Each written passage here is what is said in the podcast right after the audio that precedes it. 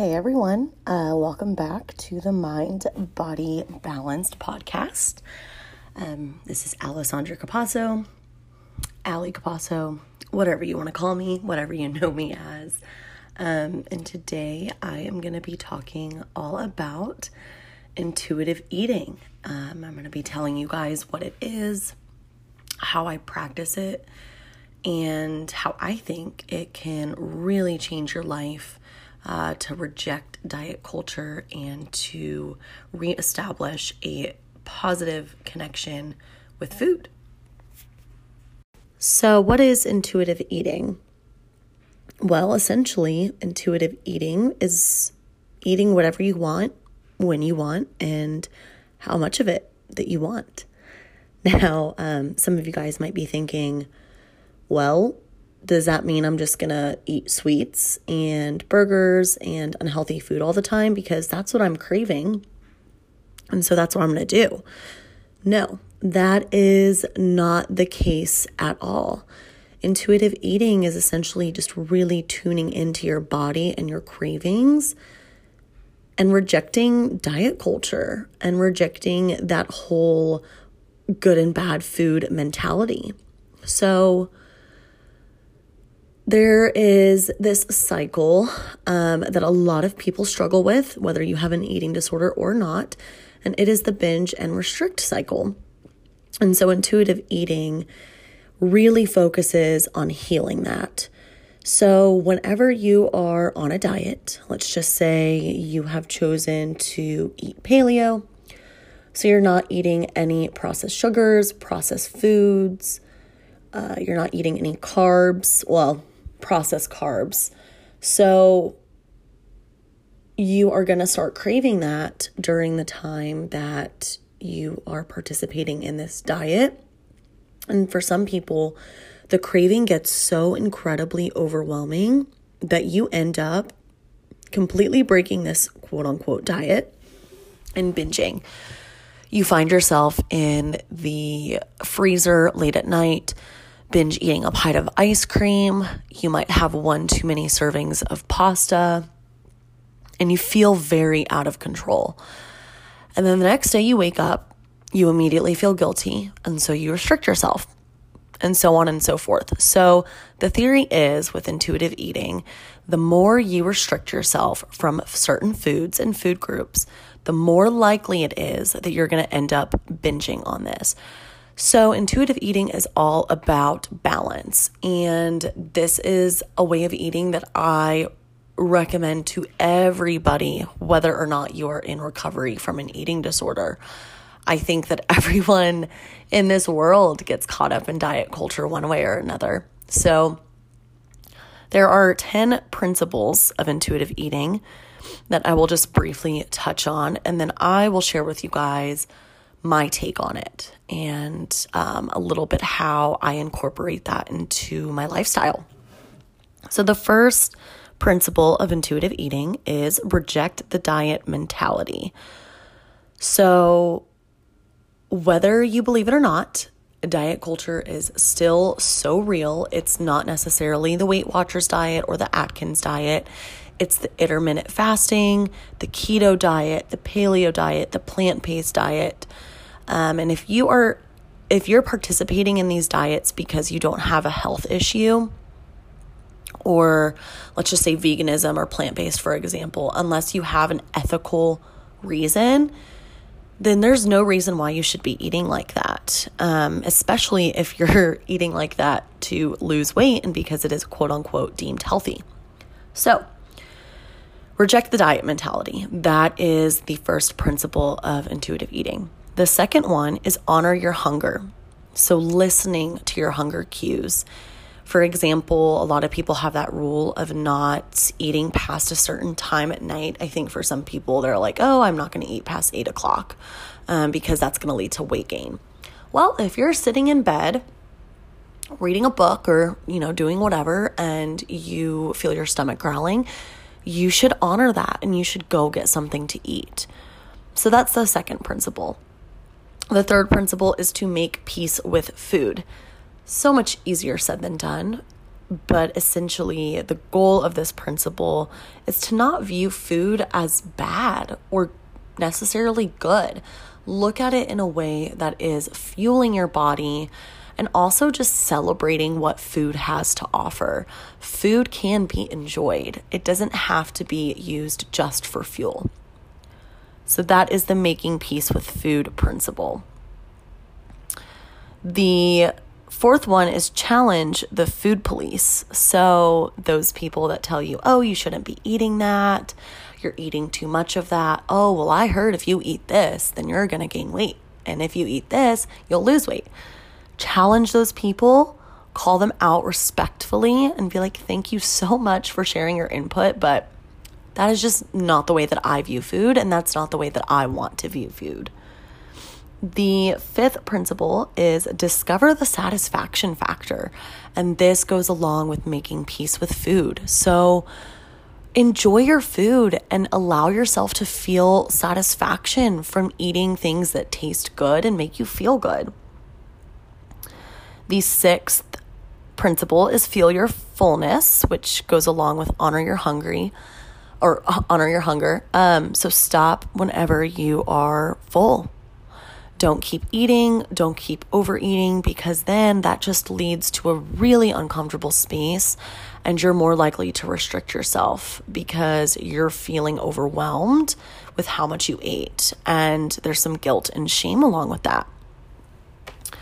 The seventh principle is cope with your emotions with kindness. So, if you're having just a bad body image day, or a bad food day, or just a bad day in general, treat yourself with kindness, allow yourself to feel those feelings rather than run from them, and honor that. The eighth principle is respect your body. Respect what it does and respect whenever it is exhausted and it's telling you to take a break.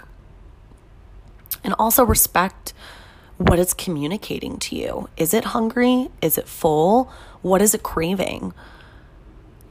The ninth principle is feel the difference with movement. So, this goes into intuitive exercise, which is also something that I'm a really big proponent of. Is moving to feel good rather than to obtain a certain body size or a certain number on the scale. Don't exercise because you feel obligated to, so you feel good about your body exercise because it makes you feel good and it's a way of celebrating what your body can do.